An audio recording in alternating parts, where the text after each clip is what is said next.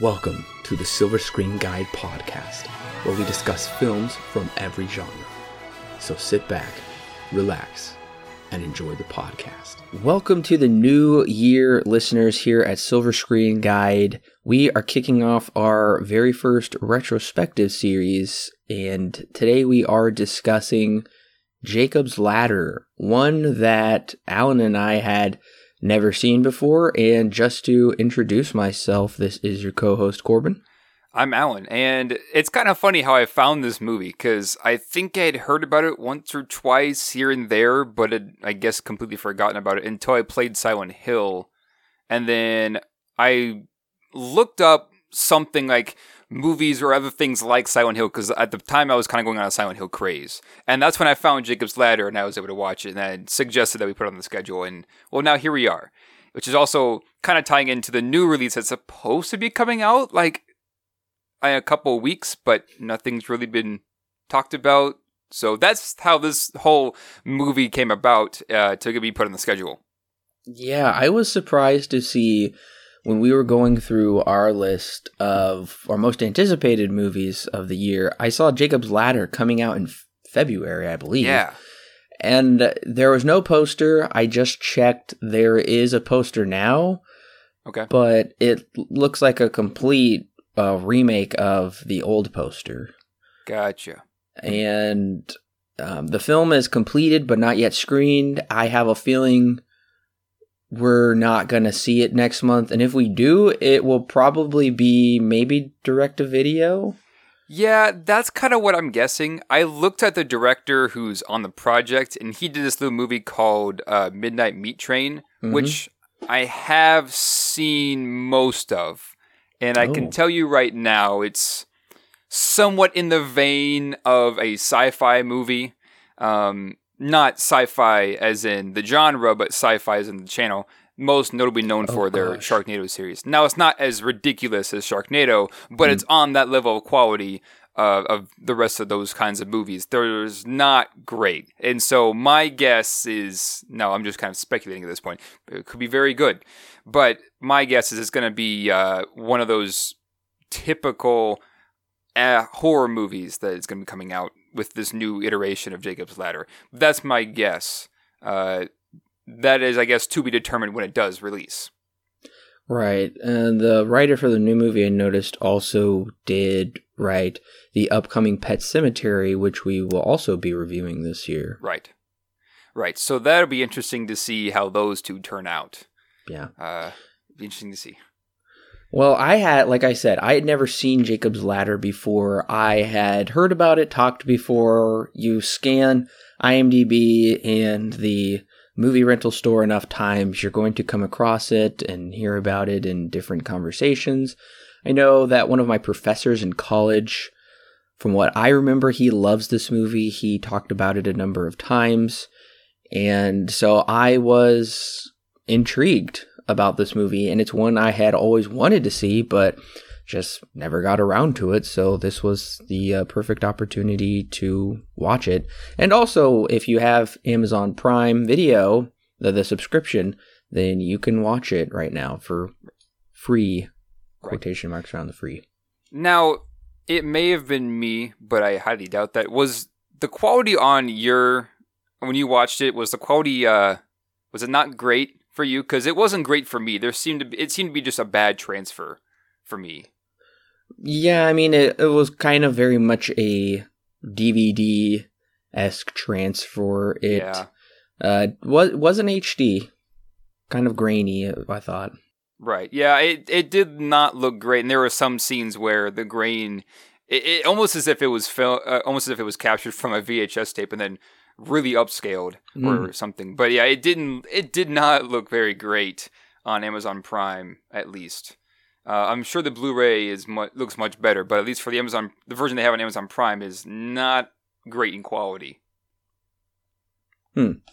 Yeah, I I guess I didn't think about it too much because I think movies from that era just kind of look like that. I mean, it kind of made me think of The French Connection, partially because they're both shot in New York, and a couple of the the places where they shot were similar, and I think they were shot around the same time period. I don't know. To me, this looked like it was shot in the late '80s, and it was shot probably in '89 or so, and it was released in 1990. So Right. it didn't look like a 90s movie to me. Very much looked like it was coming from the 80s. Yeah, I know that this whole Jacob's Ladder thing began in 19 like at the beginning of 1980, uh, but kind of had a hard time finding somebody to buy the script or get the rights to the script and make a movie off of it. Because it went through Paramount at one point, and at first like, "Oh, sure, we'll take it," and then they eventually backed down, and they had to go for an independent studio, which was both a blessing and a curse because hey, they got more creative freedom in terms of what they wanted to do with the movie, but at the same time, uh, they're not getting as much money as they could have gotten with somebody else, and the publicity, like with Paramount. Uh, so, yeah, it took them about ten years to from the beginning of when the script was written, uh, or the idea became about in 1980, and then when it was finally released in 1990. Uh, that's when finally Jacob's Ladder was able to come. And yeah, you're right. It was basically all filmed in 88, 89. Oh, okay. Well, that explains why it looks as such.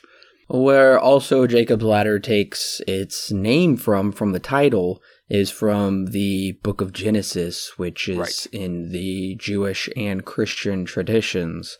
From Genesis chapter 28, where Jacob uh, awakens and he sees this ladder descending from heaven, and angels are going up and down on it and he kind of hears the Lord talking to him, kind of telling him about how he will have all of this land and inheritance and stuff. And I also think the movie takes a lot from a little later on in Genesis 32, where Jacob wrestles with the angel throughout. We're not getting into spoiler territory here yet, listeners, so don't worry. But this is clearly Jacob appearing to wrestle with some kind of supernatural or spiritual forces, whether they be good or bad, and what will he do with that? That's kind of how uh, the movie turns out, ultimately, kind of what he does with that. So, Jacob's Ladder is strictly taken from the, the name from the Bible. Yeah, very much so. And a lot of the names in, especially, and they, they also point this out too in the movie, so it's not that big of a spoiler.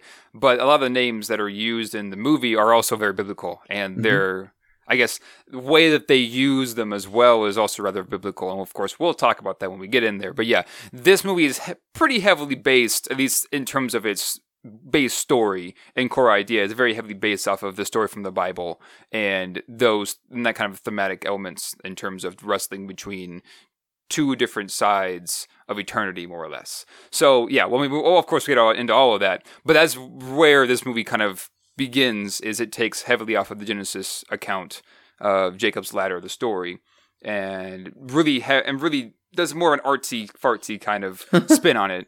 Uh, I guess even more so than it did in the Bible. So Oh, yeah, absolutely. Yeah. I checked out who the director and writers were for this movie because I was pretty interested. They have done just the oddest projects that you would never yeah, guess. I the director is Adrian Lyne, who kind of does the same movies, you know, with the plot wise anyway. I haven't seen any of them. He kind of does these uh naughty-ish adult attraction movies. He's done Fatal Attraction, which is probably uh, one of the other famous ones. Uh, Lo- he did the remake of Lolita. He also did Flashdance, and I've never heard of the other ones, but all their covers look the same of men and women embracing. So, and that's all he's done. He also did a well, he did nine movies, which is not Yeah. much. Yeah, it, he's especially when well when Jacob's Ladder came out, he was uh look he had a pretty good number of movies in his belt, but yeah, this was one of his last. He did four more after this, and then he was done. So I guess this would have been considered like the middle of his career, more or less, Mhm. in terms of making full length movies. So Well, did you see the writer also? I was a little surprised. Bruce Joel Rubin, he did Ghost, which I have seen with Patrick Right. Swayze and I don't Demi Moore. Yeah, he did that. He did the Time Traveler's Wife. Yeah, that was one of his newer ones. Yeah, I actually remember seeing the trailer for uh, back when it was released. I've seen it. I don't remember much about it. Yeah. He also did Deep Impact, and he Yeah. did The Last Mimsy. That was kind of a kids movie that came out uh, just a little after the age of where I would probably go see it. He also did some cheesy like 80s horror called Blood Rage, Deadly Friendly, Brainstorm, Zapped. Uh, he did a movie with Michael Keaton. It's just odd. He's all over the place. And I do know that Ghost was also kind of the same camp with Jacob's Ladder, where it's just trying to find somebody to uh, produce it. They're trying to find some kind of. uh, They were at the same time. They were written in somewhat similar. They were written pretty close together, uh, and they also had suffered from the same issue where they just couldn't find a studio to accept it. But Hmm. because apparently they're both kind of. They're, I don't know how similar they are, but I do know that they were both movies that you don't typically see a studio being picked picking up because of for whatever reason. I do want to mention the scores and the budget and gross and everything real quick. Uh, got a CinemaScore of C minus. What? Yeah, apparently it did not do great with the audience back in 1990. I did briefly look at the Rotten Tomatoes score. I think it was like a 70%. Uh, IMDb has the highest with a 7.5, which that seems uh, that seems like it was generally accepted, but that also might just be because it's become more of a cult film as of late. So, and then budget, it was estimated to be 25 million according to IMDb, but uh, the box office Mojo didn't have that, and I don't think the Wikipedia article had it either. Hmm. So that's estimated. That's what it's going to be, or that was that's what it was. It only grossed 26 million, a little bit over 26 million, um, with an opening weekend of 7.5 million. So Yikes. it did not do great in the theaters, and I think it only released domestically. So Yeah, I had heard kind of some things before that this movie, according to like audiences at least, was just kind of mediocre. And so I had heard, and especially knowing, like, I'm not going to say yet what this movie draws inspiration from, from the story, because that would kind of give a big spoiler to how this movie plays out, at least in the end but I had heard that it was just kind of mediocre, and especially knowing what story it was based off of made me think that it's just kind of going to be cliche. It's not going to be very original. Um, I had heard, you know, my professor liked it, so I was like, okay, maybe it's just a fine movie, you know, or he's one of the few. I don't know. And I will say, when I first began watching the movie, I was like, yeah, this is this movie's kind of fine. It's kind of making me think of the movie Nightbreed, which came out around the same time, which I didn't think was very good. Um, yeah, so I was like, ah, this might just be kind of a really palatable, okay movie. Well, I was uh, really surprised. I, I'm not going to give you surprised in what way, but I was very surprised. right, Well, Alan, are you ready to give them the plot? yeah, let's do it. Okay, listeners, before we do give you the plot, we are going to have a spoiler warning right here. So if you haven't seen Jacob's Ladder, we highly recommend that you click pause right now, head over to Prime Video or another digital rental service or go to your brick and mortar rental store, pick it up there, go ahead and pop it on, watch it, come back and click play so you'll be ready to discuss all of the juicy spoilers with us. Uh, okay. It's 1971, right when the Vietnam War just kind of began, a couple, about a year or two before that. And Jacob Singer sits with his comrades awaiting their next orders when all of a sudden movement has been spotted in the tree line. The division that he's in, I think it's the first division, uh, scramble to prepare for battle and begin firing into the forest. But the enemy is not seen. While the camp goes berserk, Jacob hides in the forest and is attacked by a man with a bayonet. Our main character wakes up suddenly in a subway car. His destination, Bergen Street. His, he makes his way off the train and across the tracks to the other side, almost getting hit by another subway train headed in the same direction, operated by a man with a with a white with a white mask, filled with other people staring out the windows. After arriving home from the subway, Jezebel, Jacob's girlfriend, also known as Jezzy, uh, hands, him a, hands him a bag filled with old photos of his family, but Jacob becomes emotional after finding a picture of his dead son, Gabe, who had died before he left for Vietnam. Jesse, Jesse rips the bag away from him and the pictures rips the bag and the pictures away from him, saying, "I don't like things that make you cry," and later throws them into the furnace uh, before after she, after she has for, for work. Jacob now works as a delivery boy for the post office, and his girlfriend Jezebel also works in a sorting kind of area. Jacob also has a chiropractor named Louis who will constantly give him life advice and readjust his back when needed. But random things begin, random things happen with faceless creatures, uh, as in a car trying to run Jacob over, or Jesse dancing with the or Jesse dancing with the creature, causing Jacob to fall sick with a temperature of 106. Jesse tosses him into the bathtub and gets the other neighbors to help him out, help out, dumping ice into the tub to lower Jacob's temperature. And all the commotion, Jacob flashes into a past life with Sarah and Gabe still alive before returning to the bathtub with Jesse. By the way, Sarah was his wife before Jezebel. Uh, they got in a divorce. Paul, a former mem- a former member of Jacob's platoon, comes to him searching for help. He has been in ter- he's had been seeing he's been seeing terrible hallucinations, similar to what Jacob similar to Jacob's. But when Paul reaches his car to leave, it explodes. At, J- at Paul's funeral, the other members of the platoon begin to think that the military did something to cause this. But all the men back down, leaving Jacob alone after seemingly being followed and questioned by other men of the, of the government. Jacob approaches the lawyer that they got to investigate, and he tells our main character that he never went to Vietnam, and instead was stationed in Thailand, and that the whole platoon was discharged over psychological grounds. Jacob is then shoved into a car by two men and driven down the road. Jacob fights his way out, landing on a sidewalk next to a donation Santa who reaches down and takes his wallet, saying, You poor, poor man. Jacob is taken into the hospital where he is believed that he is paralyzed. They wheel him into a surgery room with a long, unsanitary hallways with mental patients lining the corners and crawling on the grated ceiling above, into another hallway with body parts lining the floor and blood on the walls. Jezebel appears in the operating room with a man with no eyes as he injects a needle, a long needle into Jacob's forehead. Louis comes to the hospital and rescues Jacob, and rescues Jacob, takes him back to his place.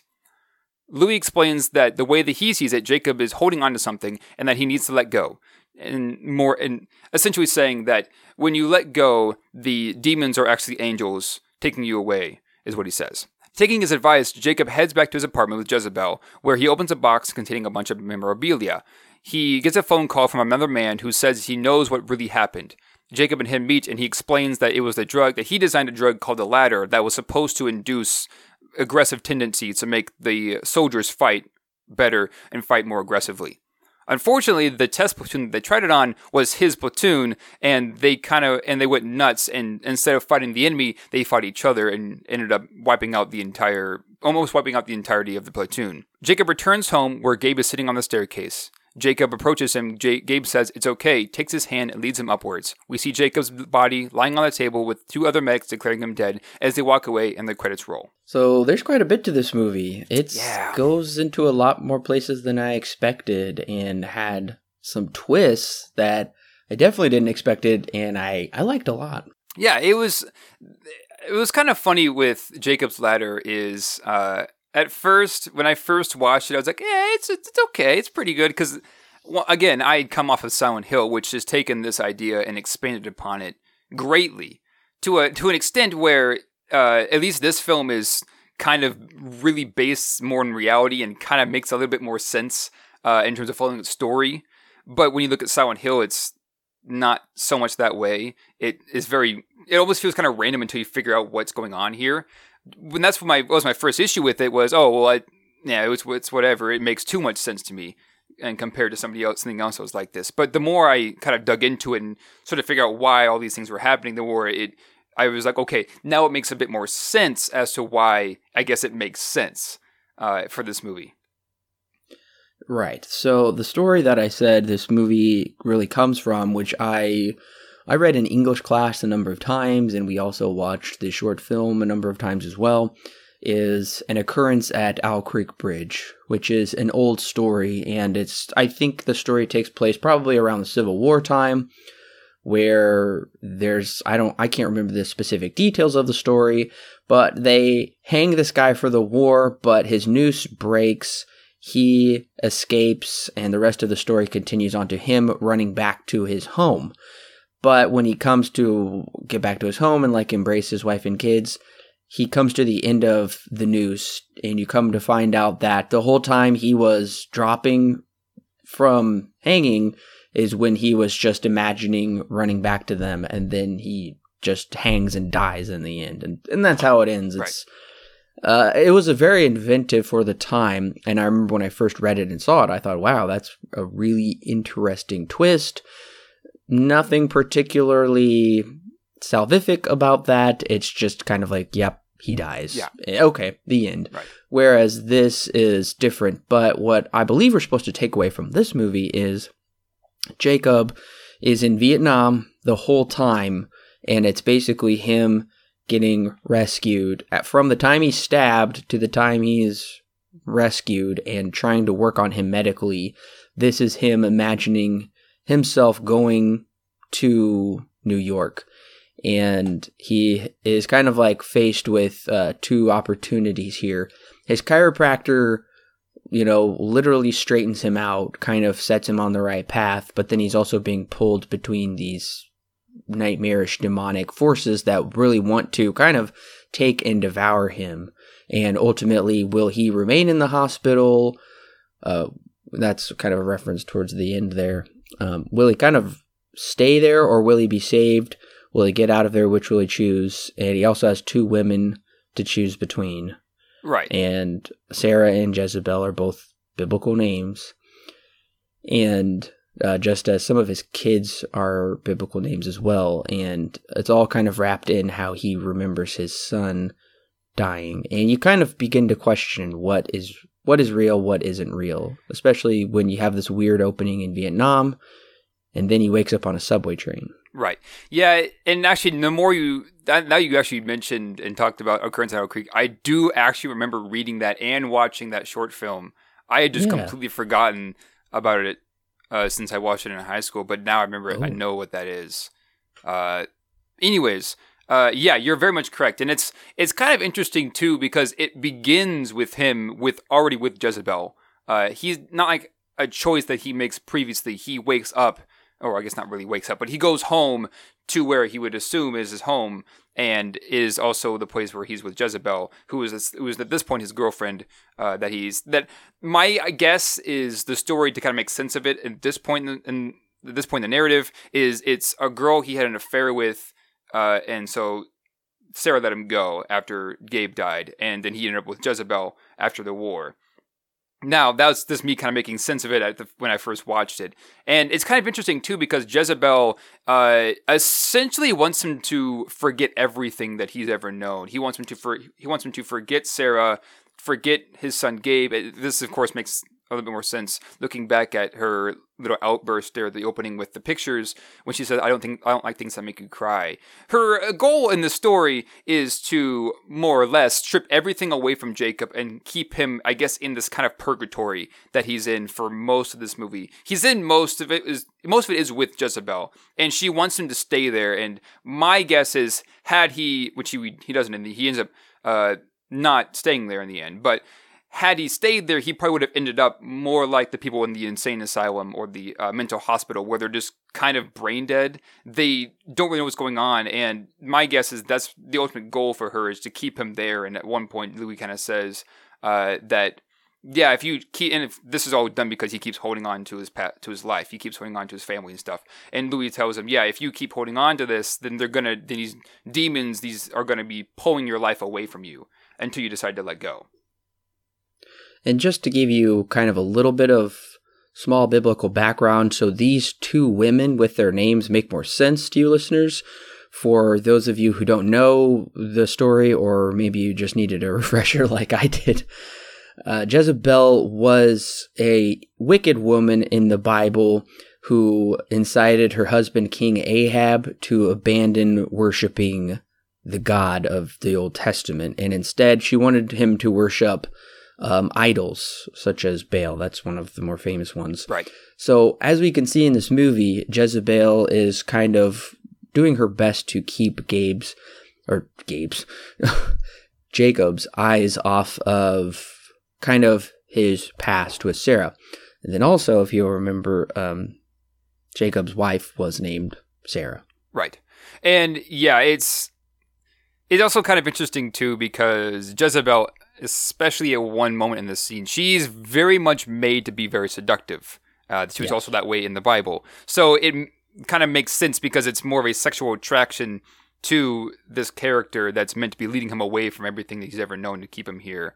Uh, and then Sarah, which is kind of interesting too, because whenever Sarah shows in the picture, the movie becomes extremely peaceful for a few moments while she's there.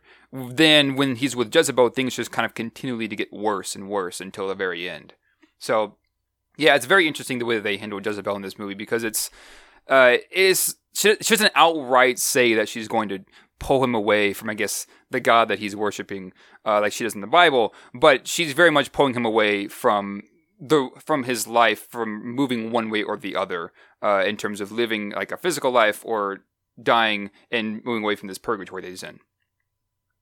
And I accidentally said that Sarah and Jacob were married. Uh, they weren't married. Uh, that was they. They were still related. I think it was like his mom or grandmother, Okay. actually. So Gotcha. close, close though. Somehow. But yeah, I wasn't really sure how this movie would portray this story because I I honestly didn't really know it had anything to do with Vietnam until I just briefly saw the plot summary. So it's kind of a fairly somber Vietnam opening, and it's really bizarre where everybody's having like aneurysms or seizures, and and we see Tim Robbins get stabbed. And Alan, you remember Tim Robbins? Yeah, and Shawshank Redemption. I know he's in that. It's, it's probably his most famous role. Yep, Shawshank Redemption. He's a little younger here though. Yeah. And but then he wakes up on the subway train, Right. which makes me question: Is he is he dreaming about Vietnam? Is he flashing back to Vietnam? And it's we kind of get a bit of a not so subtle hint here in the beginning, where he looks up at the subway. There's like some advertisements on the subway, and one of them has to do with hell. I don't remember. Maybe the other one mentioned something about like heaven or or something. But we're kind of seeing he's faced with two choices here, and he begins underground. And when he's underground, he kind of sees these kind of demonic creatures, a homeless man with a tail, and a really cool shot actually of him dodging the train and all the creepy passengers looking at him, kind of foreshadowing he has some dark spiritual forces that are going to push him away from his from the path. Right. Right. And yeah, and this this scene with him in the subway train and the subway station is very much Silent Hill 3 that there is a point in that game where you're literally walking through a, subway station Oh, trying to get to a subway train. Uh, so I'm I'm guessing they probably pulled that scene from Jacob's Ladder. But anyways, yeah, it's very much uh, at this point when I saw, I kind of figured this is one of my more crit- one of my I guess criticisms here is when I saw the drug for like hell and talks about. Oh, sorry, not drug, but the ad for it was like hell, and then underneath it had like a sub a subline where it says, we're talking about something about drugs," and then when he leaves the subway train, there's a big billboard or a big ad for ecstasy and how it's bad for you. I'm just like, ah, okay. So in the very beginning, I kind of already figured out what had happened in my very first viewing, where the military had made a drug, and oh no, it wasn't the military, but somebody had made a drug. It was chemical warfare, and that's what caused this entire thing. Jacob is dead. He's kind of in this purgatory kind of state right now, um, and the, there's some kind of drug that caused that to happen. I didn't know what happened or how it got there, but my first viewing, I kind of already figured out at this point and when the military thing comes up later, it was no surprise to me. But that he's dead, well, kind of dead in this in this scene. Uh, most importantly, uh, he's most importantly, it was a some kind of drug that had caused this to happen. Yeah, I, I saw that stuff in the beginning and I thought, okay, that's interesting. But they didn't bring it back till deep into the Yeah. third act, so I, I had forgotten about it. right yeah I, that's one of my other criticisms here i guess i forgot to mention that is that it's this movie is kind of predictable that could just be because a lot of other movies take off of this uh, jacob's ladder in terms of being very psychological. So my guess is that it's just due to time. Back in the day it may not have been nearly as uh, nearly as predictable but for now especially in this day and age it is rather predictable that also once again could just be due to age. Now, we should know also that when he does get back to his apartment and he mentions the biblical names of his sons and that Jezebel is a biblical name as well. Right. She says, I never really cared much for biblical names, hence her distaste for associations with the Bible, whereas his family is nothing but biblical names, including his own name. I, I don't believe his chiropractor has a biblical name though. No, yeah, I looked it up. Louis. No, he's yeah, I did I didn't think so, but just to be sure, I looked it up and I found I did find an article that was talking about Jacob's ladder, and it said it was talking about all the names and how they have how they tie into their biblical uh, counterparts. And they came to Louis, and there was like, yeah, Louis doesn't really have anything to do, uh, or his name doesn't really reference anything in the Bible, but his character very much is kind of like a god figure uh, in this in this movie. Yeah. So.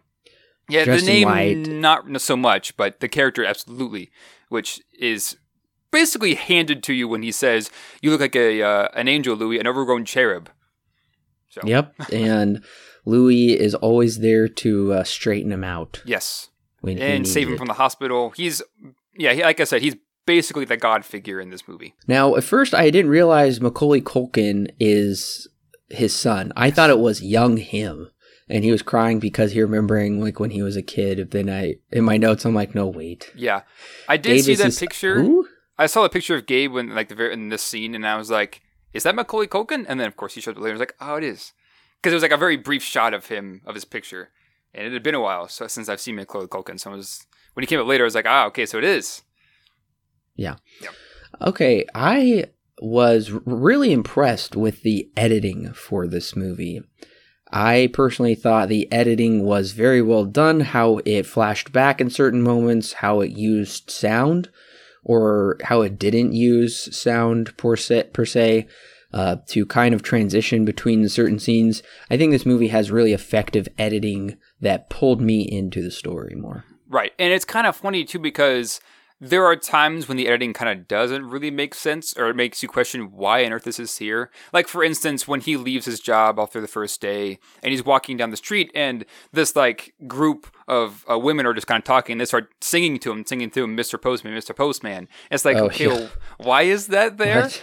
Now, from a storytelling standpoint, it makes really no sense, but when you look at it after you've probably seen it once, maybe even twice, it makes a little bit more sense. One could say it's just angels singing to him or whatever sure. else. But yeah, in terms of editing, I think you're absolutely right. This movie surprisingly has very, very good editing. And there are scenes, like scenes leave from one to the other, and it makes complete sense why they do that. Uh, but in terms of maybe even a narrative standpoint, it makes a, it feels kind of weird for its placement. But in the overall scheme of things, when you look back on it, it makes a bit more sense. Now, I was surprised actually because I could have seen this movie getting nominated for Best Editing and also for Best Makeup. Uh, yep. Because the design of these demonic creatures, they're just these faceless things for the most part. You also get some bizarre things like um that that like uh, skinless dog head in the fridge at the party and snapping around. It's very nightmarish, and I thought yeah. the makeup was very well done. Yeah, and I'm sure that the dog, I guess, is more of just the teeth, the dog. But I'm, I'm guessing the dog is there because it's also kind of a reference to Jezebel and her death uh, in the Bible. But oh yeah, that's true. She yeah. was eaten by dogs. Right. So that's my guess is where that idea came from. Uh, but yeah, my I think the most impressive part, which has actually become very famous, is like the fidgeting head guy. Ah. Uh, and here in a, in a few scenes, the I think his debut scene is in like this party uh, that where the dog also comes up. Uh, this party scene, this is like his first entrance, uh, and then he comes up a couple more times in the movie. There is one instance of the fidgeting head guy, which is based off a painting by I'm looking him up here, uh, based off a painting by Peter by Joel Peter Witkin called like the Legless Man. He's on. Oh, it's when yeah. he's being wheeled through the hospital, and he yeah. looks over and sees the head this the fidgeting head guy like on like this grate, and he and he's yelling and stuff. That's there's a I think I guess it's a picture. It's a picture by uh, Joel Peter Witkin. It basically took a, and copied off of it and put it into the movie. Uh, that picture is. Yeah, if the guy at the party had legs because he was standing up, right? But then in the hospital he didn't have legs, which was weird. So mm-hmm. that was pretty effective that way, I thought. Right. And I did know that all of the special effects here were done there were no po- there was no post production done on them. They were in terms of like Oh. the fidgeting head. What they did is they filmed somebody moving back and moving, moving their head back and forth, uh, but filmed it with and with a it filmed it a lot slower than you would normally film something. And so when they played it back normal speed, that's where you get that head flying around. Uh, it makes it a bit more spookier. So that one I found to be, in fact, I think every yeah, every every effect in this movie, which there aren't a lot of, but uh, everything that they do use in terms of special effects are all done without you having to use post production. Yeah, that was really amazing that they did that. I thought that was pretty impressive. Right. That's also kind of a Silent Hill thing too. That and that and that's also been more than just Silent Hill, but also other horror genre or horror movies as well. It's rather famous, the fidgeting head person. Now, aside from the spiritual aspects, I did see this movie as a, a well done look at PTSD. Yes, absolutely. Coming back from the war, and it's kind of more of a allegorical or symbolical look at it, where these kind of horrors of war are manifesting themselves in ways. Maybe these faceless people are the people that he killed in Vietnam, and to them, they didn't really have a face. It was just a person, the enemy to be killed. And now they're kind of coming back to haunt him, or I don't know. I just felt like the more so the emotions conveyed through uh, that Tim Robbins did through kind of this PTSD of uh, after the war. I thought it was quite effective how, and especially during his crying scenes, those were so good. Where he would look at a picture of Gabe or something else would happen, and he would just start crying, and then how it would edit to those kind of silent flashbacks of Gabe. Oh, those those got me actually. Yeah.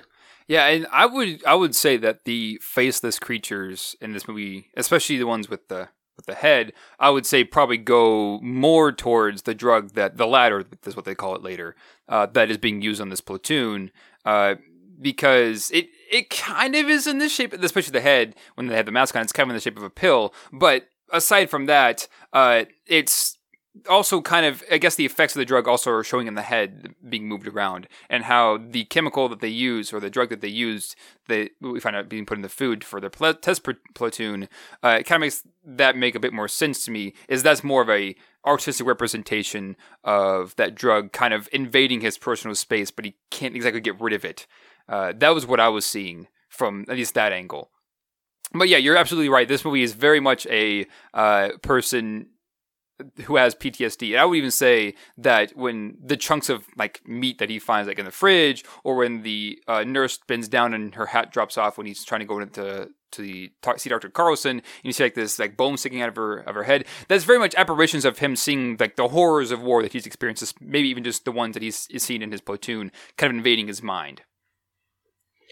I, there was a famous chemical used in Vietnam called Agent Orange, and that did actually cause many of the Vietnam vets to get cancer from it and die. Right. If you remember back to our very first retrospective where we reviewed First Blood, they uh, that's how the movie opens. Is John Rambo's going to see his friend Delmar Barry, but he realizes that because of the Agent Orange from Vietnam, he got cancer and died. So I can see them taking kind of some of that here as well. But I did find it a little odd in the very end of this movie how there's kind of this text screen saying the Pentagon denies using this chemical on soldiers or whatever it was called, uh, but there is reported cases of this happening, kind of making that also trying to be based on a true story or trying to draw awareness to that that came out of nowhere for me. I that was a little strange. Yeah, it is a little bit strange, and I found that to be kind of weird. So I looked it up to see what exactly the movie was trying, or the, what exactly the filmmakers were trying to say with this. And come to my, come to find out, the thing in Vietnam that was suspected to happen that the Pentagon uh, denied was a thing uh, wasn't exactly the whole point of the movie. They were just trying to put in a more realistic uh, spin Sure. on it. Their Yeah. whole intention was just the psychological aspects with Jacob in like this purgatory state. That was the whole reason for the movie. The way they did that is they put in a more realistic, uh, controversial thing, uh, where it ended up being the BZ drug that they used. Once again, that's not the whole point of the movie. Although it, one one would be mistaken to believe that this movie was also trying to push some kind of uh, political standpoint with this. That the Pentagon or the the military did use some drug as a test. Uh, and whether or not that's true is not necessarily the whole point of the movie. The whole point of the movie is just to look at a man dealing with both PTSD and his basically soul stuck in purgatory as he's dying.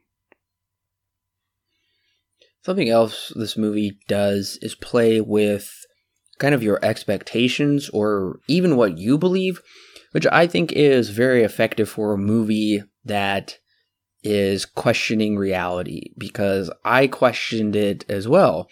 Where he's at that party and the fortune teller says he's already dead. Right. And then later on, somebody else tells him, You're already dead. And he's just like, No, I'm not. I'm alive. I'm right here. What are you talking about? Right. And to me, uh, despite having a pretty strong notion of how the movie would end, I still questioned whether this was true or not because he's seeing and hearing things that I'm guessing aren't really there, but maybe they are. So, nevertheless, the movie sets up enough unbelievable situations that when there when you are faced with the truth, it's hard to believe it. Yeah, and I'm kind of with you on my first viewing. I was like, okay, maybe he is alive, and this is all everything with Jezebel is all real, and it's just him maybe having some PTSD that's causing all these hallucinations. Uh, and then, of course, by the end, it it actually shows what happened. Uh, but yeah, it, you you would be led to believe that he's actually alive throughout all these segments, and that his entire trek with Jezebel actually happened. When in reality, it, it, it didn't. And most this movie, uh, yeah, most this movie was him kind of th- bringing it all up in his mind, which well, I mean, we'll talk about it when we get there. Uh, but that also that this kind of idea of him being dead the whole time, which he actually really wasn't, uh, was well. I won't say that because that might give away a spoiler for the movie uh, that we will be reviewing soon. But uh, let's just say that Jacob's Ladder heavily influenced Sixth Sense. Oh yeah, yeah, I see what you're saying. Yeah. So I had a big wait a second moment just coming up right here. It's after he goes to the party and he has the massive fever. Yep. So they throw him into the bath, the ice bath. And I'm thinking, wait a second, because he wakes up again, and it's a very inception right here, where he seems to be having dreams within dreams. Mm. Jake wakes up in bed with his wife, Sarah, and he said he's kind of had this bizarre dream where he was living with Jesse from the post office, and all of his sons are still alive. And so it seems to insinuate Jake's actually been having a nightmare the whole movie. And for me, this was a nice turn because we are able to go with it for a little bit. Not a long time, but it's enough of kind of a twisty dream within a dream sort of thing, or possibly this is reality. I don't know. It made me question. I thought this was another hook that still kept me interested with the movie. Yeah, and this is one of those. Uh, from what I understand, this is a situation that actually happened at home. It just it remind the ice bath reminded him of the cold window open in their room some time ago. I'm guessing this would have been way before he went to Nam. Uh, and that this cold, this ice bath reminded him of that time back at home, and that's when his son was alive. Maybe even been the last time you see, saw him alive, or for whatever reason, I have a feeling that this was a situation that actually happened, and that this ice, ice bath more or less made let him remember what had happened before, and also served as a uh, as more of a reason to hold on because his wife is still alive. His wife is still alive, and so the sons aside from Gabe are still alive. And this also proves the fact that uh, Jezebel was trying to keep him alive as well, and he's at this point is very close to dying, and probably even physically dying as well, not just in this state that he's in now. Uh, and this scene, I actually really, really enjoy this scene because, especially when it pulls out from that uh, Sarah dream that he I guess I guess memory that he has, and pulls out and he opens up his eyes and like all bloodshot and everything. and He's sitting in the bathtub, and the doctor's there saying, "But I bet you have friends in high places." And then Jezebel kind of talks to him, and then zoom, and it goes back into his eyes, and he closes them again. Uh, I really, really enjoyed this part of the movie. Yeah, and so my kind of understanding of this scene is he is near death, and his ex- like going towards death, he goes more towards the kind of you could say heaven side. To him, heaven would be with his family, still alive and intact. Everybody's healthy and happy. Right. That's where he goes. But uh, Jezebel pulls him back and does everything in her power to keep him from dying and going back to Sarah so he can stay alive with her. Right. And I think we have this really incredible shot. And I mean, dare I say, kind of a surreal shot of just the chopper hanging overhead as he's lifted up into it and the chopper's in slow motion. And that's also a nice way of pulling us back to Vietnam because we're still interested in the mystery of what happened there because everybody went nuts. We saw him got stabbed, but we don't have any resolution to the Vietnam. So using the Vietnam as a way to unfold the story and also transition to different scenes and then further question reality. That's what I'm trying to say is a nice mode of editing. Right, yeah, absolutely. And it's also interesting too because in the beginning of this movie, when we first see him in this job as the postman, uh, driving his vehicle around, he's singing the song called Sonny Boy. And then when we flash to this moment with his family, uh, Gabe has this little toy that's playing the song "Sonny Boy," like a more it doesn't know what the mm. words, but like a mm-hmm. more childlike rendition of it. And then later on, in the very end, when he uh, sees Gabe in his home, and then Gabe takes his hand and walks him upstairs. Once again, that same toy is there, and it's playing Sonny Boy." So the song Sonny Boy" uh, has a very heavy uh, emphasis on this whole story uh, throughout everything almost. And then, of course, mm-hmm. the very end of the credits, it plays it. I'm, I'm also finding this movie to just be very sad and heartbreaking in, oh, yeah. many ways. Oh, yeah. I mean, yeah. I, it, and especially from this moment on, things just kind of really begin to unravel more so than it did before. And I really do feel for the main character here. Yeah, absolutely. Because it's it's it's kind of hard to under, to know what's going on because not even really he knows what's going on either. Which usually you want to have some kind of character that leads you through what all is happening or explore what's happening, which he does do, but in a way that's much different than what you typically see because uh, he has no idea what's happening. And movie doesn't really make too much sense of it until the very, very end uh, when it finally explains everything. We also kind of see the condition of veterans after the Vietnam War, where they are just kind of outcasts and ignored. Yeah. We kind of saw that right. in uh, First Blood as well.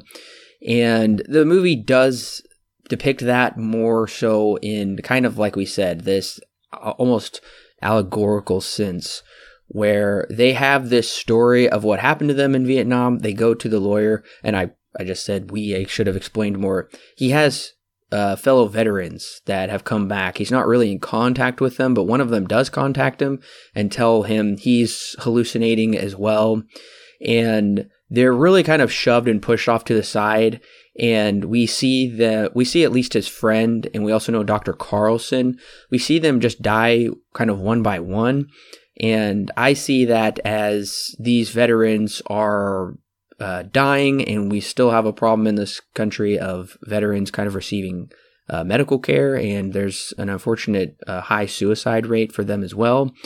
Of and I think this movie does depict that really well and draw our attention to their plight as well. How they're not really listened to, they're ignored, and they're they're just dying without people really kind of caring in any way. Right, right, yeah, and it's kind of in some ways opposite of uh, First Blood, where First Blood was very much a more external kind of a thing when it comes to veteran how veterans were uh, treated. This movie takes the opposite approach and goes more of the internal, not necessarily what everyone how everyone treats them, but how they feel coming back from the war and all that PTSD and things that they have to deal with, as well as the outside forces. It doesn't really this movie doesn't really talk about the outside how they're treated on the outside. You kind of get a couple hints maybe here or there, uh, which are probably very easily missed. But when it comes to how they how that war affected them personally, that's where this movie really loves to explore that kind of idea, and especially with our main character here. Uh, and then, of course, Paul later on, he he's the one in the beginning where he has the very he he's kind of the fidgeting head back and forth, which is the drug kind of really taking effect on him, where he's just kind of sitting down, looking back and forth.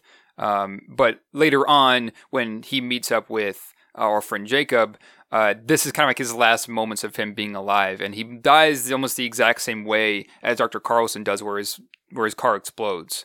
Uh, one quick note: the guy who pulls Jacob back is the guy who tells him later on that he was the one who made the ladder. He is also he also shows up as the guy who says "Look out, look out" when the car was driving down the alleyway. Oh, Uh, same guy, and I think he's also the same guy who works on him with the glasses in the helicopter. If I'm not mistaken, he looks a bit different, but yeah, same guy all the way around. It it also kind of goes to show that there are things that happen when he's kind of things happening outside of him in actual Vietnam that do somewhat affect him in his state in his state that he's in now, uh, in some kind of a way. Yeah, this guy who did create the drug, this is his redemption of, you know, I'm sorry I messed you guys up in Vietnam. I'm going to do my best to kind of be your guardian angel and protect you in dire situations. So, oh, I'm glad you pointed that out. He was the guy who warned him kind of under that bridge area when he was about to get run over Right. because I didn't realize it was such a quick shot of him. I didn't realize we saw him that early on in the movie. Yeah, he's it's very quick. Uh, I noticed that on my last viewing that uh, it was him after all. I kind of suspected it was him when the car exploded, but uh, definitely I saw it when I rewound it the part when the car comes out. There's two actors here that come into the movie that are uh, fairly famous that I didn't know were in here. The first one is a young Ving Rhames who is in all the Mission Impossible movies. Okay, all right. And I thought, oh, hey, that's him. He looks young and different.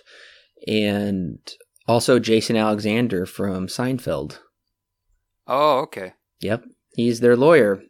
And he does a good job. He either is plays two types of people, it seems, kind of this nice guy, or he plays this kind of dark, mean guy, and he does a pretty good job at it. Right. This is the this is kind of where the second half of the movie kind of comes in. Yeah. Instead of him trying to figure out what's going on, it's him searching for the truth. This is very Silent Hill 2 like. Mm.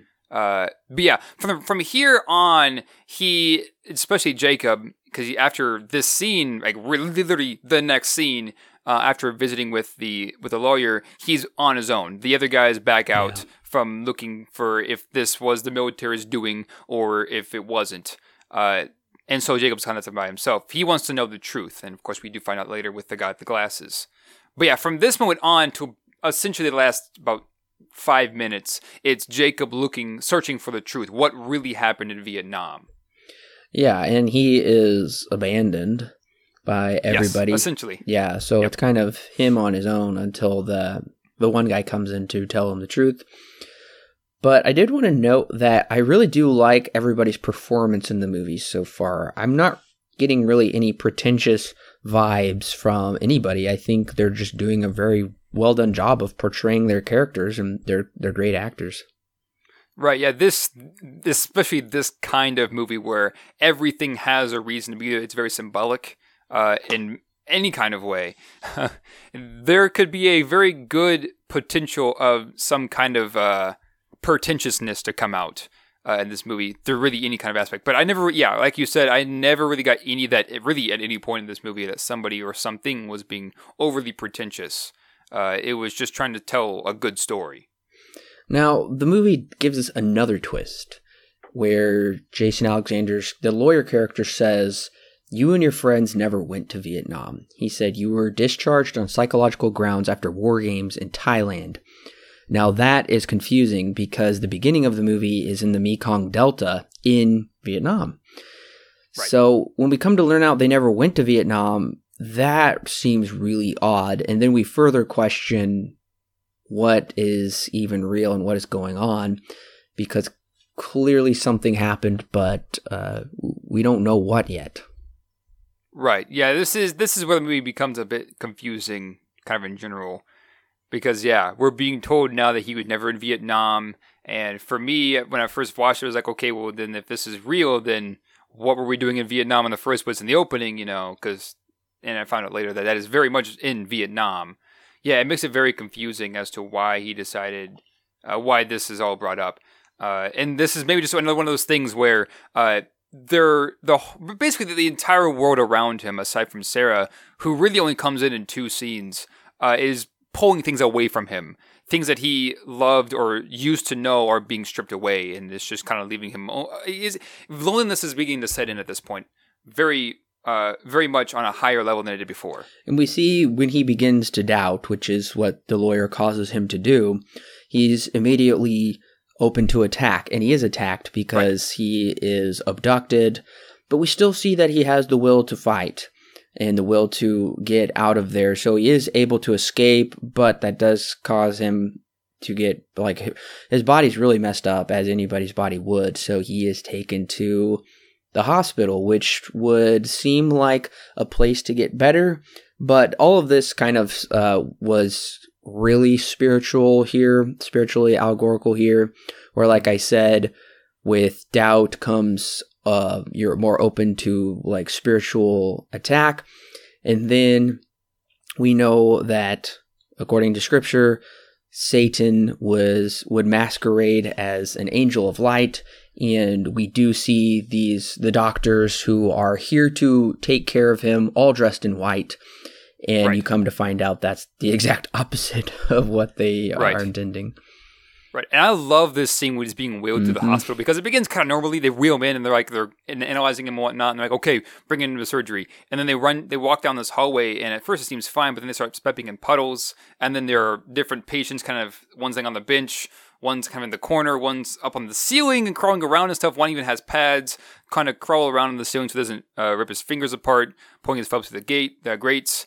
And then it, they go through the second section where they're just pieces of body just laying around on the yeah. floor, and one one thing gets caught underneath the wheel and eventually gets gets free.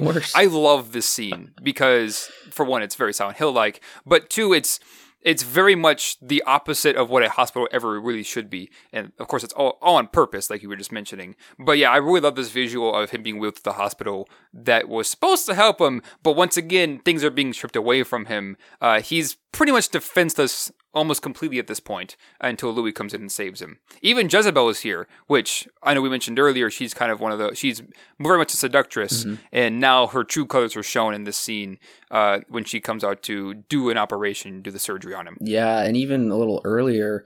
Uh, when Jacob's just kind of sitting around at home, she has that scary demon face that like kind of pops out when she yells at him.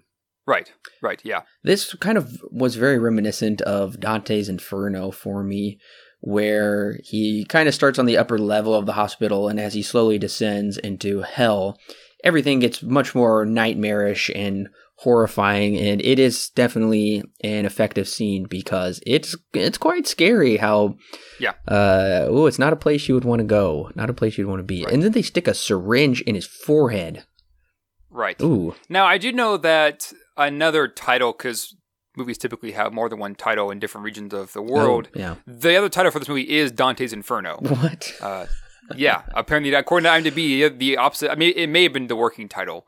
Uh, it's, it's but similar. yeah, one of the one of the names for it was Dante's Inferno. Yeah, yeah. Well, I guess some of the other coincidences or similarities with Dante's Inferno is his love has been lost, Beatrice, and she's been taken into hell so basically, he has to traverse through a series of doubts and horrible instances, and right. ultimately, once he's down at the bottom of hell, he climbs up Satan and ascends, and then ultimately, and then in the sequels, he ascends up heaven, which is pretty much how the this movie goes in certain ways. Right, and I do know that Dante's Inferno was also a pretty big inspiration for this movie as well. Mm-hmm. So it is no surprise uh, that they would pull from that story uh, relatively heavily. I also was. Uh, I just wanted to mention that Santa. What? Yes. Yes. Once again, just another symbol of things being stripped away from. Now he doesn't have a really kind of identification, oh, yeah. which they do mention in the scene next to that. They couldn't. They had. He had no identification on him. So now he's fa- now he's nameless at this point too. Uh, nobody really knows who he is. Right, and also the good things in the world are being turned into like their perverted forms where instead of the santa yeah. wanting people to freely give he is just taking uh, from people uh, yeah that's uh, quite the moment also where you don't expect santa right. to uh, to do that to him right yeah that's that really from the beginning of santa until once you see once the needle is put into his forehead that's one of my i think one of my favorite scenes in this whole movie is this right here just in terms of visuals mm-hmm. Oh, definitely. Yeah. Now, did you at all feel at the around this point that the movie was going a little long?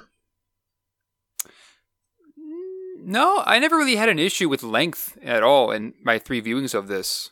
Uh, really at all. Even on the last viewing, I found myself even more interested than I was previously. So, never really had an issue with it.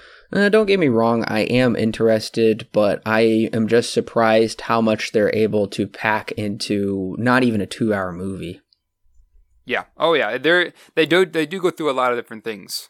Uh, I think part of that is to keep it grounded because you don't want to make it so abstract where uh, people just begin to lose interest completely by about the 30 minute mark. Uh, but yeah, I, they I can see why you think that this gets to be overly long here at this moment. But right here is where we're coming to the climax, and everything is falling in place and coming together.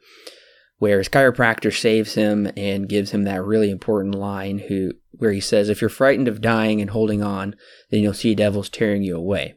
If you made peace with life, then you'll see angels carrying you away." And there is truth to that. And it did make me think of Jesus' words when he said, Whoever wishes to keep his life will lose it, and whoever wishes and whoever loses his life for my sake will find it. Right. Yeah, this is at first I was like when I first heard the line when I first heard the line, I was like, uh huh.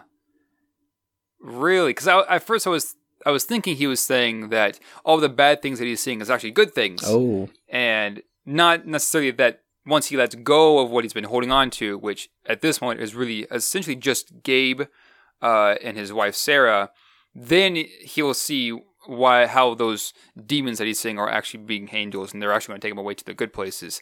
At first, I was thinking he was saying something along the lines of, "Oh, you know, all those demons, yeah, they're actually angels." Like, uh huh, really.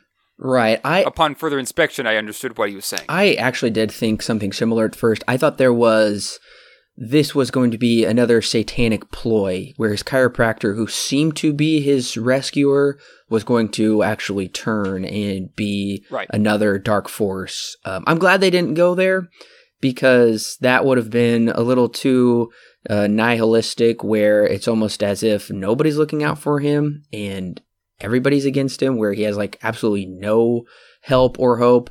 And uh, that would have just been too unbalanced, I think. Now, there's a scene after this that I want to mention where he is reading a letter from Gabe, and it's got right. silent flashbacks of Gabe walking into the street with his bike. Um, cuts back to Jacob crying, and then there's the jolting, just the jolting noise of the dump truck crushing the bike. You don't see any body or anything. I thought that right. was an extremely uh, effective scene. Yeah, you you it's actually kind of cool too how they edit it because he essentially blocks out the actual impact mm-hmm. of Gabe being hit by the truck. That part is completely blocked out. But you you get enough information here that you know what happened, especially when the bike is underneath the wheel. There's you don't need to imagine too much uh, to understand what really happened to Gabe in that moment yeah, this scene I thought that was done really, really well because it not only shows it shows that he's still holding on to Gabe to at some degree. Uh, by the way, he by the way that he didn't that didn't show Gabe getting whacked by the truck when it came by. Uh, and then, of course, behind him, I love this too. This this when he looks into the mirror, it's kind of self reflection, and the mirror is kind of dirty and it's kind of mm-hmm. spotty. Uh, he doesn't know if he's completely pure or not. And then you have also have Gabe in front of him as he's looking into the mirror and imagining Gabe, and then behind him is the as a man with the fidgeting head, kind of uh, a, a, warning sign more or less of that's what he will become if he continues to hold on to Gabe in this moment. Uh, and then right after that, Jezebel walks in. Yeah, and some some of that man with the fidgeting head coming in. Sometimes you see his face, and sometimes you don't. I think it's different yeah. people. That kind of felt very Twin Peaks to me. So I wouldn't be surprised if David Lynch took some of these ideas from Twin Peaks because in Twin Peaks it's Bob who is Okay. popping up um, frequently to terrorize people. Um, and he is a kind of a evil demonic force as well. Right. Now it's And I also wouldn't be surprised if they if this movie itself took some off of Lynch. Oh, yeah. I, I can see some Lynchian uh, style being put into this movie to a certain extent. Oh, I, I definitely agree. Yeah. Now, it's no surprise that he finally interacts with Michael, the guy who's been warning him throughout this whole movie. And like I, it's no surprise that Michael is named Michael because Michael is one of the archangels from the Bible, Right. and Michael is. Um, he is one of kind of the uh, he's kind of the captain of the Lord's army. He's the chief warrior, and he's been here helping Jake every time. And then we finally understand what has been going on. And I think this this scene is shot really well. Like the use of lighting in this scene is awesome because they're kind of in this abandoned building between this kind of brick brick hallway. It looks like with light casting down on them. It looks great, and it's pretty interesting when we find out. Yeah, and this, although I do agree with you, this scene is very is quite insightful. Uh, I think it it also over explains itself to a certain degree. I would have uh, now. This is also kind of pertains to the whole movie. This movie is not as subtle as things that would come after it that are harkening back to this. For one, Silent Hill, of course, uh, but it makes it mean, okay don't get wrong it makes sense why it's here and we do need some kind of explanation as to was what he is pursuing in terms of the truth is that real or is it not real which we find out here he is right the military especially him released a drug into the food that was supposed to cause them to fight better when in reality it kind of did the opposite here uh, in terms of what they wanted them to do so yes, it is very much needed, but I think that they also maybe over explain themselves. It's a big exposition dump right here at the very end Mhm. to essentially tell you what really happened, and the rest of the movie, uh, however much left there is, is him dealing with this truth of that it really wasn't his fault that he fell into this uh, in the first place. Yeah, I would agree. It's pretty heavy with its exposition where it literally explains everything away. I guess my only maybe uh, giving it a little credit per se maybe is usually in scripture whenever somebody encounters an angel, they don't believe it and they need the angel to usually over explain things to them in order for them to fully believe it. So my guess is Jake is learning such a vast, uh, dark truth about what happened that he needs this guy to kind of give him everything about it. But from a writing standpoint, I do agree with you, Alan. It's usually you're supposed to show, not tell. This movie has done a lot of great showing, and then it's kind of surprising how it just tells us everything. Right. Yeah. That this might be my my point. My bigger criticisms here is that it just from a for a movie that's been a lot of yeah, like you said, show and tell. This is a lot of tell and not so much show. Yeah. they do show a little bit here of the Vietnam, uh, what happened in Vietnam, a little short Mhm. snippet. Uh, yeah. Now, originally, this scene was much longer. They, Oh. after explaining things, uh, there's a deleted scene. They took this out, and I'll explain why they did that in a minute. But the guy with the glasses, Michael, says, "I can get rid of it for you. I can. I have an antidote that I brought with me." And so he he takes him back to his place, and Michael gives him this antidote. Gives Jacob this antidote. Um, that was the original ending to this movie. Uh, they test screened it for audiences, and it was so intense that they had to completely rip out that about 10 minutes of material uh, there at the very end. Now, I think it, from what I understand, it does go on for Gabe to go home and see Gabe, uh, or no, Jacob to go home and see Gabe and then go up, walk up the staircase. I think that was still there. But this was kind of a bridge between him uh, getting the antidote and kind of accepting where he's at and decides to let go of everything. So that scene was in this. I did get a find on YouTube. You can look it up. It's it's there. Oh. It's like nine and a half minutes long. Oh my gosh. Uh, so yeah, it's it's a big chunk of movie that they decided to rip out. They also ripped out a couple other things here. I think in total there were about twenty minutes that they took out in the final product after the test screening because it was apparently too wait it was too much Mm. for audiences. But yeah, honestly, I like this version Yeah. better. The not not the deleted scene. I don't like the deleted scene as much because I think it just it really oversteps oversteps its boundaries uh, in terms of over explaining things and then offering a solution that is not that is not really of his own choosing. Uh, in the end, Jacob decides he's going to let go instead of giving this drug that is an antidote that essentially makes him let go of things. Right, I completely agree with that. I'm I'm really glad they left that out because I mean, a it would have messed up the pacing of the movie.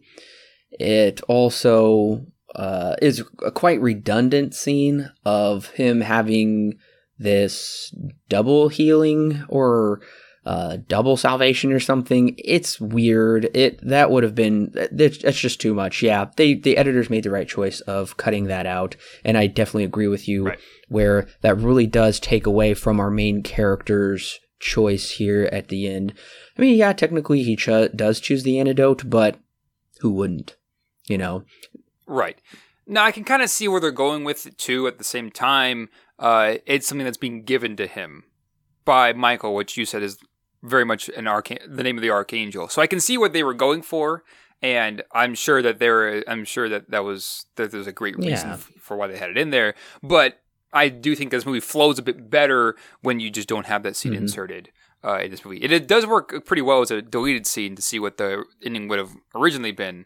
Uh, but yeah, in terms of it being in the final product, not I don't think it really fits nearly as well as the rest of this movie. Yeah, does. that's a little too uh, paint by numbers explanation for the ending right. there. Whereas right after this scene, this is the very end. Right after the scene, I didn't know where we were going with. I, I didn't know where we were going. I didn't know how it would end. So otherwise, that would have just been so contrite and so tidy with the wrap up. It would have messed it up.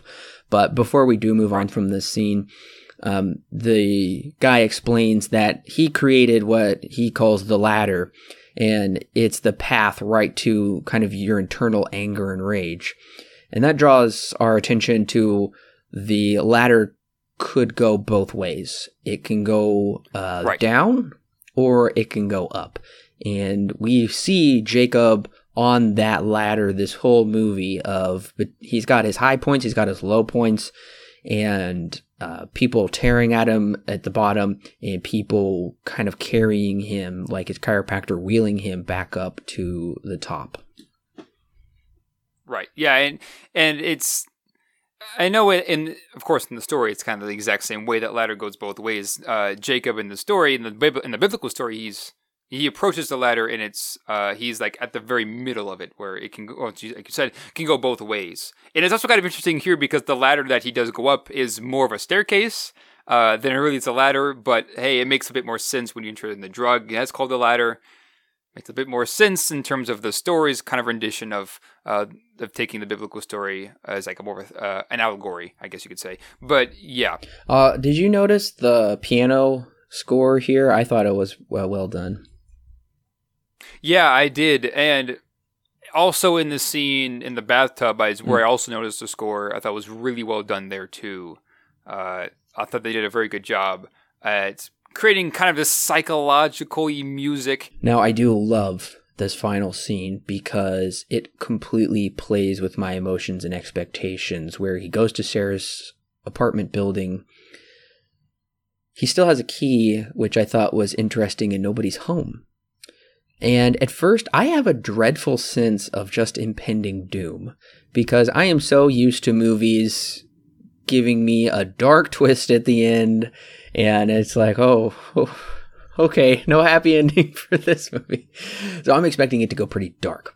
But the other thing that I'm loving about this, how it's taking its slow time to let us bask in the emotions and confusion of it all, because uh, this is kind of Jacob's revelation, sitting here, ultimately deciding where he wants to be and what he wants. And the whole ending here is so well edited. I, I just had to mention that again. Right. Yeah, and I'm st- I'm totally with you on this. This is very much. I actually did not expect this either because I was expecting like a lot of movies like this, usually they just kind of end up on a very dark note. Uh, sometimes for good reason, sometimes not so much. But this is one of those movie, one of those times when I feel like the good ending is essential for for this kind of a story because with Jacob, he spent the whole movie having things being torn away from him. Most of this movie is things, him being spent in the, the darker side of this ladder, I guess you could say. He is very much having things being torn away from him uh, to a point where he becomes essentially a nobody in this world and is on the brink of essentially going crazy. And now, at the very end here, he learns to let go of Sarah and learns to let go of Gabe. And then it's Gabe who ends up the one who leads him upstairs, up up the staircase, and into and into the light. I thought that was very interesting that it was Gabe who the one thing he had held out held on to this entire film. Uh, when he finally let go of him, then it was Gabe who ends up bringing him upwards. I absolutely loved this ending where he wakes up to see Gabe sitting on the stairs. And I noticed he's wearing his army jacket and dog tags, which kind of gives us uh, right. uh, insinuation, you know, what he's actually going on right there. But undoubtedly, Gabe is a reference to Gabriel, yeah. the other archangel. Yes. And Gabriel is carrying him away up the stairs, aka Jacob's ladder. And oh, I, I got chills actually in the end of this movie. Yeah. And then when you cut to him lying on the Viet the bed in Vietnam, he's never left. And the war was raging in his mind and soul the whole time, like in his spirit. Uh, he dies in the end, but I found it to be redeeming. One of the things people tend to have an issue with in this movie is that the is this ending where it's one of those things where oh it's all a dream, you know, uh, one mm-hmm. of those kinds of endings where it can all be explained where it's all a dream and things like that. That's kind of sort of true, but it at least takes this dream thing and does something with it, not just make an excuse for the weird things that happen because a lot of the things that do happen in this movie to some degree uh, are things that are happening like people working on him. Uh, for instance the light when they find him in the forest is also a light when uh, jezebel wakes him up in the morning with the sunlight breaking breaking through uh, the curtains. There are small things like that here and there throughout the movie that uh, go to show that whatever is happening outside his body in the physical world where they're carrying him uh, onto the stretcher and after the helicopter are also affecting him in his mind, but also memories that has happened in the past, like with Sarah and things, are also infesting his mind as well at the same time. So at least it makes a bit more sense, not just that it's an excuse for thing, random things to happen in this movie. So I completely buy it because the whole point of this movie is uh, him to find some kind of redemption uh, with what he's done in his past life. And once again, I don't really have much of an issue with it being all one of those all it's all a dream uh, thing. That's yes, to a certain point, I I know why it's there. Uh, why people would have an issue with it, but at the same time, that's also not the intent. Is to just have random things happen for no reason, because there is a reason for everything that happened in this movie, but not to be explained away by just oh, it's all a dream and give just some kind of excuse for it. Yeah, I don't really have an issue with it either because this is much meatier and weightier than the usual. It was all just a dream type stories like The Wizard of Oz where, yeah, there are parallels to Dorothy's dream in real life, but ultimately eh, they don't mean anything. Right, it, right. That's just a really basic, simple, fun movie. It's still fine. But this is more of a spiritual battle going on within a real life battle of Vietnam. Right. Where, you know, you don't really know who's going to win, how is it going to turn out. It's a horrifying situation. And then all of that interplay between divorcing his wife, leaving her for the woman at the post office, she's trying to pull him away, his dead son, um, these biblical references. This is so much like Meteor yeah. um, that I don't have a problem with it, that they told it in such a way that was captivating. Right, right. And yeah, it, like I said, there, this is one of those movies where everything has some kind of purpose to it there's really no bone left unpicked here. Uh, everything has some kind of purpose to the story, whether it be big or small. Uh, they mentioned earlier a couple of eh, one of the things I mentioned earlier, which kind of also goes into play with Jacob, is he was a philosopher. He had a PhD in philosophy, and now he works as a mailman. Uh, Louis brings this up, and he's like, "Why don't you do something with it?" He kind of mentioned something something about that. And once again, that just kind of goes to show of him letting go of things. Uh, things being taken away from him. Yeah, there's a lot here. Everything has some kind of purpose to be here, not just to be explained away by some excuse of oh, it's all a dream. To I guess, justify everything that happened. Uh, no, there, there is a good reason for everything to be here. Every single line of dialogue, every single object that you see in this movie, everything has some kind of purpose to build into the overall message of the story. And to me, that's what that's the makings of a really great film is that everything that is in the movie, because the filmmakers, in theory, should have full control over everything that they're doing.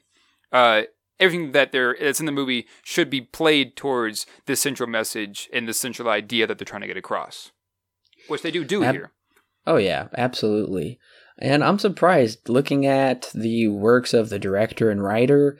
I was a little disappointed they didn't really go on to do anything that matched this. Everything right. else they did was just kind of bizarre or below the standards of what they created here. So they capped I think they captured lightning in a bottle here with this one and unfortunately from what I've at least seen and understand, they they didn't replicate it with their later works. But right, oh, right. Well. Yeah, this is one of those kind of accidental one hit wonders for yeah. them, where this is one of the best. Although I, have heard good things about Ghost, I haven't seen it. Um, yeah, but aside from that, everything else that I've seen in the filmography for both writer and director, it's not anything that you really have either heard of or have heard just bad things about. So, Alan, what is your rating and recommendation for Jacob's Ladder? I was at first not super thrilled about Jacob's Ladder when I first watched it. I thought it was good, and I gave it an 8 out of 10. But I had, no, I think I gave it a 7 actually when I first watched it. And I was like, well, it's good, but there are things in here that I found, you know, I've seen this before kind of a feeling. Until I watched it a second time and a third time, and I begin to realize that those things that I felt have a much bigger purpose into it into the story than I initially thought. And now being able to watch it again, and I would even I would even say I would go back and watch it right now just to look and see how much more I can pick out of it because this is one of those movies. Once again, everything has a purpose, so every single detail that's in here uh, has is is there for a good reason, uh, and so I found that to be very interesting and one of those movies where you can uh, you can honestly just kind of rewatch again and again and find more things about it. Now, I will not stand here and say that there are not better things in this. For instance, a movie, uh, for instance, a game like Silent Hill, which I've mentioned many, many times in this podcast, I think do a better job, especially Silent Hill 2, do a better job at this kind of idea and portraying this kind of idea in some kind of entertainment format. That's not to say that Jacob Jacob's Ladder is bad. I don't think it is. In fact, I would. It's kind of. I, I find it hard to judge a film by what comes after it because that doesn't ought always mean that it's a bad film. This is one of those re, one of those one of those times where just because there are other films or other things like it that have a more psychological aspect to it, but do it in a much different way, and maybe even a better way. This is very much the kind of the beginnings of this kind of thing. Once again, very kind of Lynchian, but also in its new is in a different camp as, than Lynch is, because Lynch is just a weird guy in general. Overall, I really enjoy this movie. I think it does a very good job of what it's trying to portray. There are things that here that I don't like, and I've kind of mentioned that where it is kind of obvious. I found it to be rather predictable on my first watching. Uh, once again, probably just due to age. Uh, but that, that, that does kind of take away from my enjoyment. However, at the end, I still very much enjoy Jacob's Ladder. I'm going to give it an 8 out of 10 and a pretty solid recommend for me. Jacob's Ladder takes an old concept used in the occurrence at Owl Creek Bridge and gives a gripping look at the struggle over the spiritual battle for the soul. Wrapped in nightmarish imagery, driven by emotional undercurrents, and uniquely told through biblical allegory, Jacob's Ladder is a powerful drama. Also, the visual effects and artful editing are the icing on the cake. The performances are solid, and thankfully the story isn't spoon fed to us, save for that exposition dump there at the end. Thankfully, the end concludes with a beautiful redemption that I wasn't sure would happen. Jacob's Ladder is one I look forward to returning to. It receives 9 stars out of 10 with a high recommend. Well, listeners, we want to know have you played Silent Hill 1 or 2? Or uh, those are the games that I'm sure are drawing from this movie, not the other games. Yeah, 1, 2, and well, the whole series to a, to a certain extent is, but especially okay. 1, 2, and 3, and maybe 4, but I haven't played 4 that I know do pull heavily off of this off, of this movie. Well, listeners, what do you think of uh, the references? How this is clearly influenced um, pop culture and video games and books and other mediums and how it draws from it. We want to know what you think about Jacob's Ladder. We want to thank you for joining us on our very first review for 2019, our first retrospective series that we are kicking off here. Uh, make sure to leave your comments in the comment section below. You can also tweet at us at Silver Screen Guide, or you can contact us on our Facebook page and leave your thoughts there as well. Now, we will not be coming back with Jacob's Ladder next week because the movie doesn't have a release date. Yeah. But next week we'll be coming back for Alan's birthday pick. Alan, do you want to reveal to them what that is? Yes. Uh, now I'll go ahead and warn beforehand because most people may not even heard of this. It's called Paterson. It's got Adam Driver in it. Came out in 2016, I believe. Uh, it's a movie that I watched. Well, I know where I found it. I listened to Chris Stuckman's review of it, and it sounded rather interesting to me. So I eventually, when it came onto Amazon Prime, I checked it out. And I'll save some more thoughts about that until later. Uh, but I'll go ahead and say it now. This we're dealing with one of my favorite movies of all time here, and it's a movie that, well, I'll save that until next week when we talk about it, uh, because it's a very interesting film. Uh, one of the more, I guess, what you could say is kind of almost an anti-film in certain ways. We'll talk about that next week. But I'm very excited to talk about it because I have wanted to talk about this movie for actually a, a while since I watched it, and the more that I watch it, the more I want to talk about it. So I'm excited. That's what's happening next week. After we do Alan's birthday pick, we will also be coming back with the new Suspiria movie that finally. we will be wrapping. Yeah, finally. We will be wrapping up that retrospective series. So before we do that review, make sure to go and catch up on um, the Three Mothers trilogy that we have reviewed. It is up on the website right now. And then we will be doing my birthday pick. My birthday's coming up very soon as well.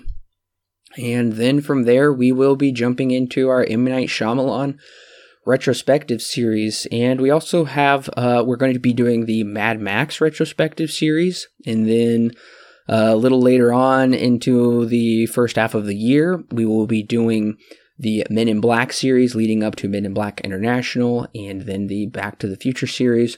So we've got some really fun movies that I'm looking forward to, and I haven't seen most all of them actually. I have seen about half of all of this. So for most of it, I get for I guess a big chunk of it, it's going to be relatively new for both of us. So that'll be interesting yeah. to talk about. Yeah, it will be because usually one of us has had some familiarity seeing um, the movies we've already reviewed before. Now it's not always the case, right? But this will be the case. I've I've seen a couple of them. Clearly, I've seen Back to the Future movies, and so have you. Right. But as for most of the others, we really haven't seen much of them. So make sure to uh, mark your calendars for those. Click the subscribe button so you don't miss a thing. And if you want more reviews that nobody else gets except patrons, then go ahead and head over to our patron page where you can become an exclusive Silver Screen Guide member, where just for the price of a Starbucks cup of coffee, you will get all kinds of exclusive access to written reviews, movie commentaries, Q&A where you can ask us anything, and of course, bonus reviews. You'll have all kinds of access over there. Uh, that is in the link in the description below. Very easy to find. So is all of our other links to our website, to uh, the iTunes podcast page and to our social media pages as well. So go ahead, subscribe over those, uh, those things as well, and make sure to share this with your friends and family. We love talking about movies and we love talking about them with you.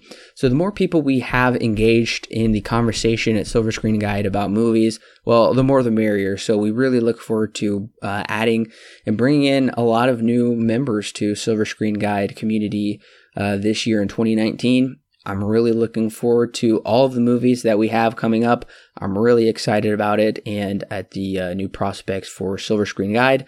Especially now that Alan and I are both graduated from college, we will have more time to invest in making Silver Screen Guide even better for you guys. So, uh, Alan, thank you so much for joining me and for suggesting this as a retrospective.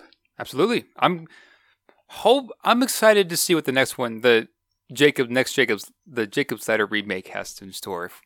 Just curious to see what that's all about. I am too. I will be honest. I'm kind of worried they're going to mess it up. Um, the most recent thing I can think of is Flatliners, which was a remake of the 80s movies with Kevin Bacon and Kiefer Sutherland and a few other people.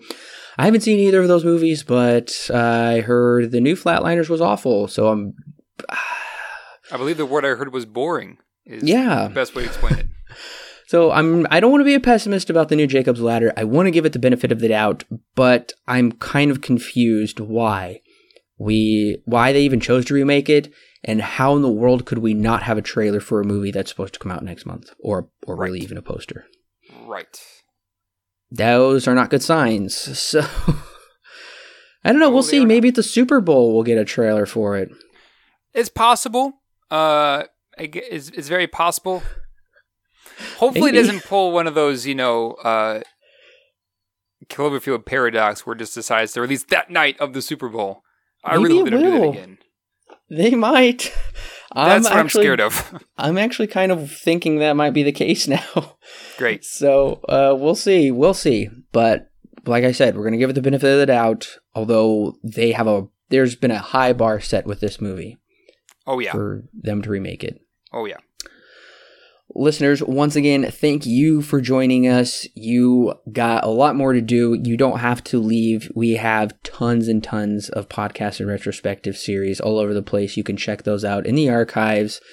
Um, most notably, you can go on the website at silverscreenguide.wordpress.com or you can go to silverscreenguide.podbean.com where all of that all of the podcasts are organized on the left hand sidebar. So pick your favorite movies, your favorite genre. We've most likely got it over there. So keep listening. Have a great day, and we'll catch you next time.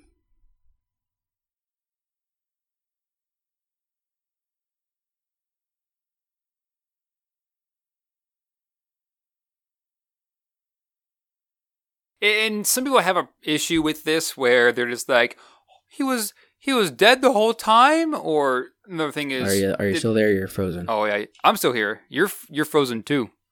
Can you hear me? Frozen. Hello. I can hear you. I can hear you, but you're hello. Oh wait, you're back. Oh, there we go. ah, today's been a day. Okay. Uh, did you hear what I said? Yeah, uh, and I was in the middle of responding, and then you're like, "Where'd you go?" I remember what I was saying too. Oh, I know what I was saying. Oh. Okay, I'll start. I'll just start over.